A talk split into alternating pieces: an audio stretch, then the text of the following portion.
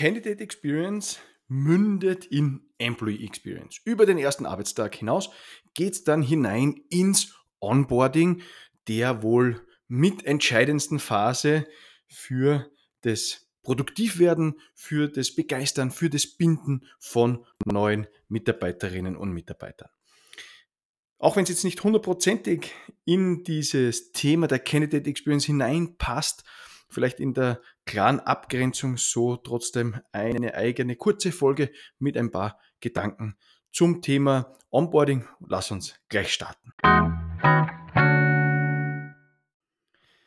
Damit hallo und herzlich willkommen im Employee Experience Podcast Moments That Matter. Mein Name ist Max Lammer und wie immer freue ich mich sehr, dass du eingeschaltet hast. Ich bin dein Host auf dieser Welle und heute, wie gesagt, ein Thema, das uns, glaube ich, alle gerade ganz stark umtreibt von dem ich immer mehr mitbekomme, dass es wirklich ganz oben auf der Agenda der Organisationen steht, nämlich das Onboarding, klar geschuldet dem großen Fokus, dem Schwerpunkt auf Recruiting, auf ja, Active Sourcing, auf Employer Branding. Wir versuchen in den Organisationen ganz massiv immer mehr uns als attraktiver Arbeitgeber darzustellen und dementsprechend Talente, junge Menschen, ältere Menschen, reife, mittlere Menschen, wie auch immer, in die Organisation zu kriegen, weil wir ja nicht mehr den so oft und viel gebrauchten War for Talents haben, sondern einen War for People. Also die, den Wettstreit um Mitarbeitende auf allen Funktionsebenen und, und, und, und ja, ähm, ja äh, auch Altersebenen.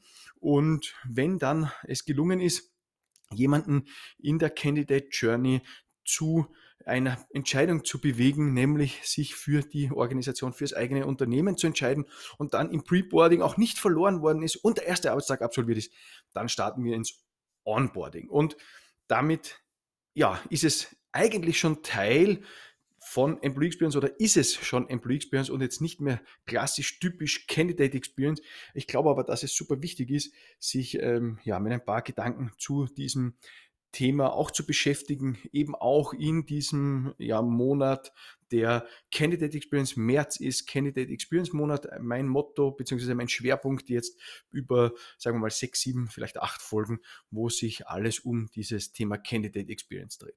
Und damit natürlich schon auch ein bisschen den Abschluss versucht jetzt von dieser Reise, die hier angetreten wird, weil wir ja oft sehen, dass es vielleicht zu sogenannter Frühfluktuation kommt oder dass Menschen schon während der Probezeit wieder die Organisation verlassen. Warum? Weil natürlich Candidate Experience eine ja, entsprechende Erwartung geschürt hat oder das Employer Branding schon eine gewisse Erwartung geschürt hat. Vielleicht war die Candidate Experience schon ziemlich oder nehmen wir an, war wirklich gut. Dann geht es ja natürlich darum, das weißt du, wenn du auch die letzten Folgen gehört hast, dass diese Candidate Experience anschlussfähig ist in die Employee Experience. Und der entscheidende Schritt durch diesen ersten Arbeitstag. Damit haben wir uns ja in der vergangenen Folge beschäftigt und wollen jetzt in das Thema Onboarding ein bisschen weiter hineinschauen. Jetzt aber gar nicht, wie du es vielleicht vermutest, wirklich die einzelnen Stationen zu überlegen oder die Moments that matter darin äh, zu definieren. Ich glaube, das muss jede Organisation für jeden Bereich entsprechend selbst definieren. Ich möchte aber zwei Gedanken mitgeben, die ich ja, super interessant finde und die aus meiner Sicht ganz, ganz, ganz, ganz wesentlich im Kern zum Thema Onboarding behandelt werden müssen. Und zwar bin ich der Überzeugung, dass das Onboarding ja dazu da ist, Menschen zum einen in der Organisation bestmöglich aufzunehmen, ja, also hereinzuführen, in die Organisation aufzunehmen, die Kontakte zu knüpfen, das Netzwerk herzustellen und hier wirklich soziale Bindung zu erzeugen. Und andererseits aus Unternehmenssicht natürlich sie voll produktiv zu machen, damit die angestrebte und jeder Funktion zugrunde liegende Produktionsratio möglichst, möglichst rasch erreicht wird.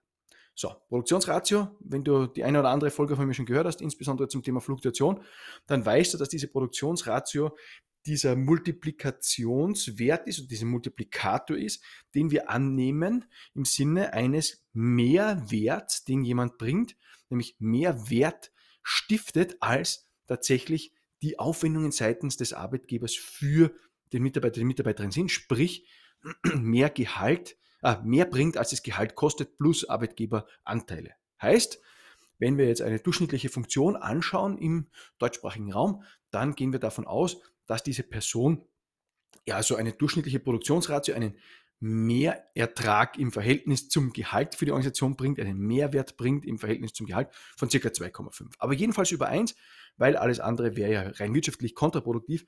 Und natürlich gibt es auch Funktionen, die deutlich mehr haben. Also äh, in, Führungsfunktionen oder im Vertrieb und so weiter geht es dann auf 5, 6, 7, 8 vielleicht sogar hinauf. Also das Achtfache vom Jahresgehalt bringt jemand in seiner Funktion. Und tatsächlich ist also das Onboarding dazu da, diese diese volle Produktivität auf der Funktion so rasch wie möglich herzustellen. Insofern ne, müssen wir, glaube ich, auch uns ein bisschen damit beschäftigen, wie lange sowas denn tatsächlich dauert. Das ist natürlich von Funktion zu Funktion ein bisschen unterschiedlich, aber es gibt so einen Anhaltspunkt, einen Durchschnittswert, den ich dazu gefunden habe. Und da ist die Rede von einer durchschnittlichen Dauer von 220 Arbeitstagen. Also ein ganzes Jahr, die es tatsächlich, das tatsächlich dauert, bis jemand, bis eine Person in der neuen Funktion voll produktiv ist, also diese Produktionsratio, dieses 2,5-fache ähm, des Wertbeitrags liefert im Verhältnis zum den Gehaltskosten, die das Unternehmen hat. Also davon kann man schon mal ganz grundsätzlich ausgehen und dieses Onboarding hat dann nicht jetzt mit einer ersten Willkommensphase, sagen wir mal, vielleicht von einem Monat zu tun. Ganz im Gegenteil, Onboarding in dem Sinn, aus meinem Verständnis heraus, ist natürlich nicht nach einem Monat abgeschlossen, sondern hat dann ein klares Ende, wenn diese volle Produktivität erreicht ist. Wann es soweit ist, nun, das folgt einer weiteren Logik, die ich hier heute ganz kurz mit dir ansprechen möchte oder teilen möchte und die für mich so ein integraler Bestandteil des Onboardings geworden ist, seit ich sie zum ersten Mal in einem Podcast von einem sehr bekannten deutschen Unternehmer gehört habe, Sascha Bonbon, vielleicht bekannt dem einen der anderen. Wenn nicht, hier eine Empfehlung für seinen Podcast Grow and Scale, bin ein großer Fan davon. Und ähm, es ist darin um ein Thema gegangen, beziehungsweise um, um eine, um eine ja, Herangehensweise, eine Methodik, ganz generell für, ähm, für, für, für Mitarbeiterinnen und Mitarbeiter, die mir extrem gut gefällt und die auch in meinem Kontext, wenn ich äh, bei mir Mitarbeiterinnen und Mitarbeiter in der Organisation, in meiner Organisation habe, ganz klar dieser, dieser, dieser, dieser Systematik oder dieser Logik folgt. Und ähm, heißen tut das Modell die fünf Stufen der Delegation. Und daran kann man sich sehr gut orientieren, um das Onboarding entlang eben dieser fünf Stufen zu gestalten und damit sukzessive auch die Kultur zu vermitteln. Und diese fünf Stufen beginnen mit, mit, mit Anweisung unter Anführungszeichen. Also in dieser Stufe ähm, gibt es die klare Vorgabe, wie etwas bei uns in der Organisation gemacht wird ja, oder in diesem Bereich. Und der Vorgesetzte, es gibt natürlich der Mitarbeiterinnen und Mitarbeiter eine bestimmte Aufgabe und gibt klare Anweisung, wie die Aufgabe ausgeführt werden soll, weil wir uns ja mit entsprechenden Prozessen etc. pp. beschäftigt haben und hier einen guten Weg für die Organisation oder in der Organisation zurechtgelegt haben. Und ähm, der Mitarbeiter, die Mitarbeiterin wird in dieser ersten Phase der Anweisung normalerweise nicht konkret in die Entscheidungsfindung einbezogen. Also erste Stufe Anweisung. Zweite Stufe Einsicht. Ja, hier geht es darum, dass neue Mitarbeiterinnen und Mitarbeiter aufgrund der eigenen Erfahrung und Fähigkeiten Vorschläge zur Verbesserung der Aufgabe macht. Ja, also wir haben jetzt gelernt, wie es tatsächlich bei uns läuft. Jetzt wollen wir aber tatsächlich von den Mitarbeiterinnen und Mitarbeitern deren Vorschläge zur Verbesserung der Aufgabe hören. Vorgesetzte hört eben zu und entscheidet dann, ob der Vorschlag umgesetzt wird oder nicht.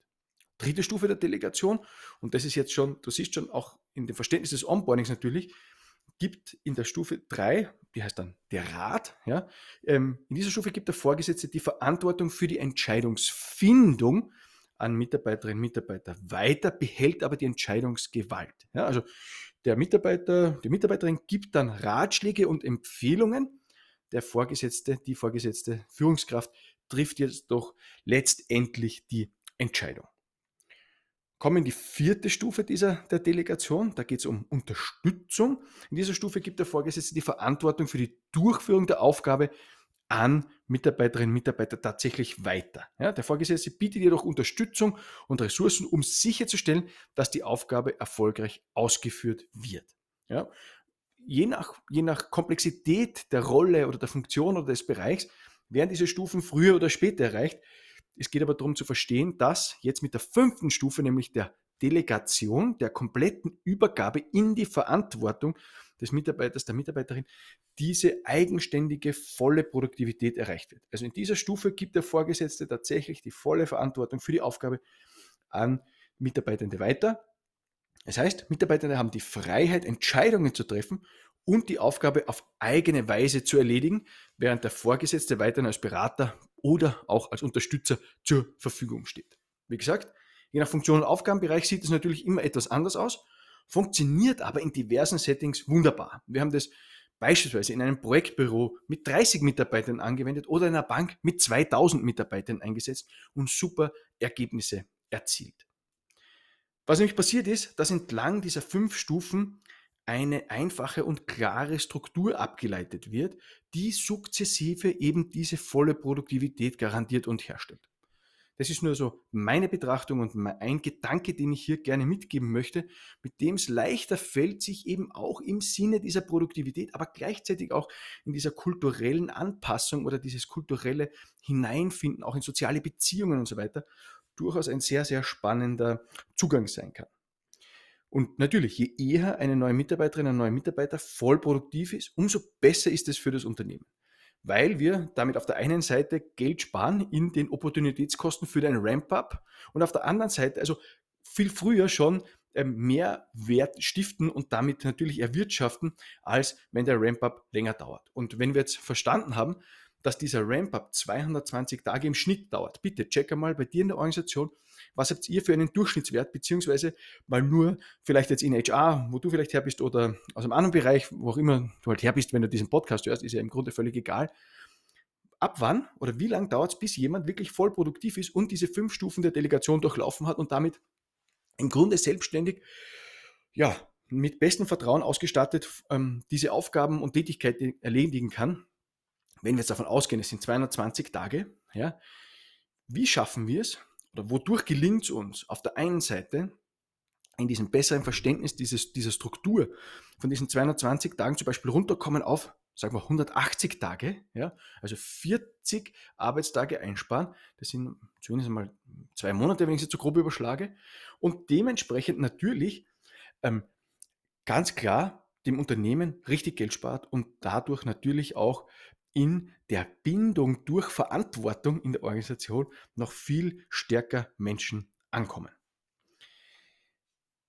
Kleiner Sidestep, gleich hier, weil vielleicht äh, du eine Aussage von Steve Jobs auch manchmal im Hintergrund mitschwingen hast ähm, und die ich auch ganz oft dann höre oder über die man dann immer wieder diskutieren kann.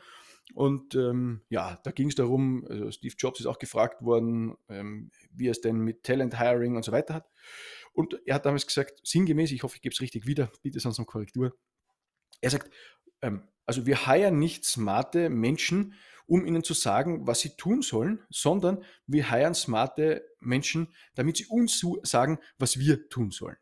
Und das stimmt natürlich bis zu einem gewissen Grad, bitte auf gar keinen Fall falsch verstehen, aber in den allermeisten Fällen geht es schon darum, im bestehenden System die entsprechende Produktivität zu erreichen. Aber du hast ja auch gesehen hier jetzt in den in den, in den fünf Schritten, spätestens im zweiten Schritt, fragen wir natürlich Mitarbeiterinnen und Mitarbeiter nach deren Verbesserungsvorschlägen oder nach dem, dort, wo sie Potenzial sehen, einfach aufgrund der Erfahrung, die sie mitbringen, weil ja jeder Vorgeschichte hat, weil jeder ähm, idealerweise auch neue Perspektiven mit einbringt oder vielleicht gelernte Abläufe aus anderen Organisationen, die in unserer Organisation noch nicht so gut funktioniert haben und dementsprechend hier auch Potenzial drinnen steckt. Und ähm, ja, spätestens eben, wenn die fünfte Stufe der Delegation erreicht ist, fragen wir ja schon überhaupt nicht mehr oder sagen wir gar nicht mehr, wie es funktionieren soll, sondern überlassen das wirklich im vollen Verantwortungsbereich. Und insofern hat der Satz natürlich seine Berechtigung, ist aber nur bedingt als Gegenargument vielleicht geeignet. Das nur so als kleiner Gedanke an der Seite. Und dann natürlich noch ein Gedanke zum Onboarding, der mir vor kurzem untergekommen ist und im Zusammenhang auch damit mit einem zeitlichen Faktor.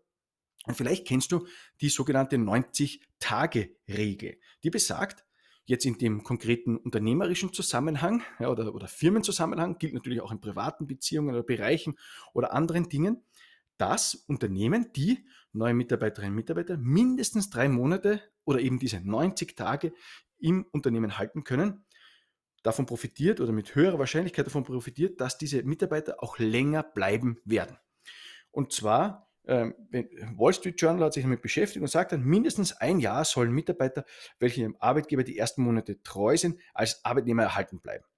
das Wall Street Journal hat sich intensiv damit auseinandergesetzt und erklärt jetzt auch, wie sie zu diesen 90 Tage kommen, nämlich Arbeitnehmer brauchen Zeit, um sich an Abläufe, an das Team und die Führungskräfte sowie an das Unternehmen generell zu gewöhnen. Ja, also jetzt, äh, wenn wir verstehen, wie lange Onboarding per se dauert in der Produktivität, ist aber die zeitlich wichtigere Komponente oder entscheidende Parallelkomponente, wie es innerhalb von 90 Tagen, drei Monaten gelingt, ganz oft Probezeit übrigens, ja, ähm, tatsächlich hier die bestmögliche Bindung zu erzeugen, dass wir über diese 90 Tage drüber kommen.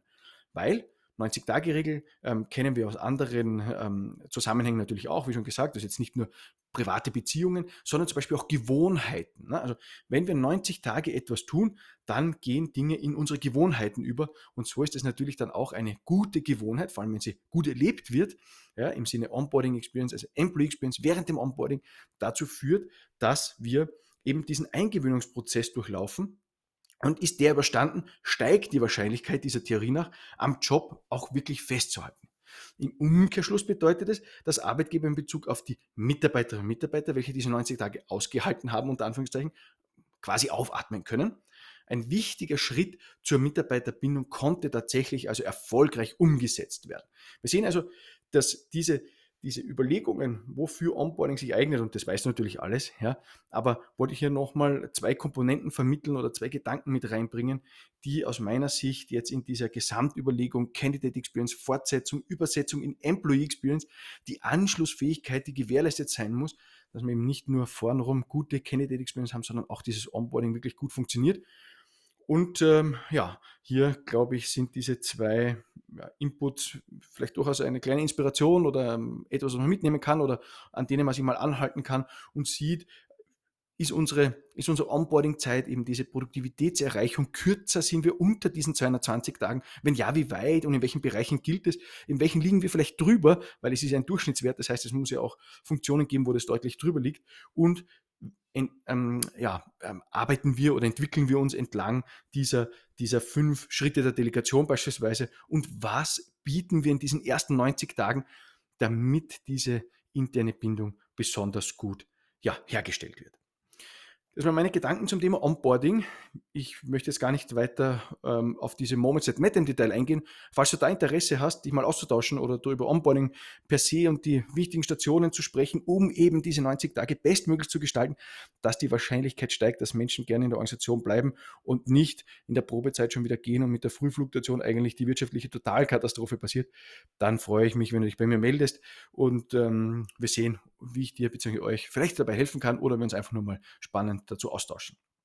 Generell, wenn du zum Thema Employee Experience mehr erfahren möchtest, dann trage ich auch gerne für meine Newsletter ein auf meiner Webseite www.lammer.org, ORG, Otto Richard Gustav, slash Newsletter-Anmeldung, auch in den Shownotes verlinkt. Da kannst du, ja, da gibt es dann einmal die Woche noch zusätzlichen Input zum Thema Employee Experience und auch das ein oder andere neue Angebot von mir und äh, ja, alles sonst Wissenswerte rund um dieses Thema. Wenn diese Folge gefallen hat, freue ich mich, wenn du sie weiterleitest an eine Bekannten, einen Bekannten, an äh, Kolleginnen und Kollegen aus HR, die auch über dieses Thema etwas ja, noch zusätzlichen Input gebrauchen können oder was erfahren wollen. Und auch sonst, wenn du Feedback für mich, für mich hast, schreib mir gerne contact.lama.org auch dazu die E-Mail-Adresse in den Shownotes. Ja, wir sehen uns, hören uns äh, in wahrscheinlich zwei Tagen wieder. Spätestens, wenn du wirklich immer live dabei bist. Ansonsten hör dir auch gleich die nächste Folge an, die dann kommt, wenn sie schon erschienen ist. Hier, ähm, ja, vielleicht die Abschlussfolge oder gibt es noch eine drauf zum Thema Candidate Experience. Ich schaue gerade, was ich hier an Inhalten wirklich zusammenstellen kann, was für dich auch interessant ist.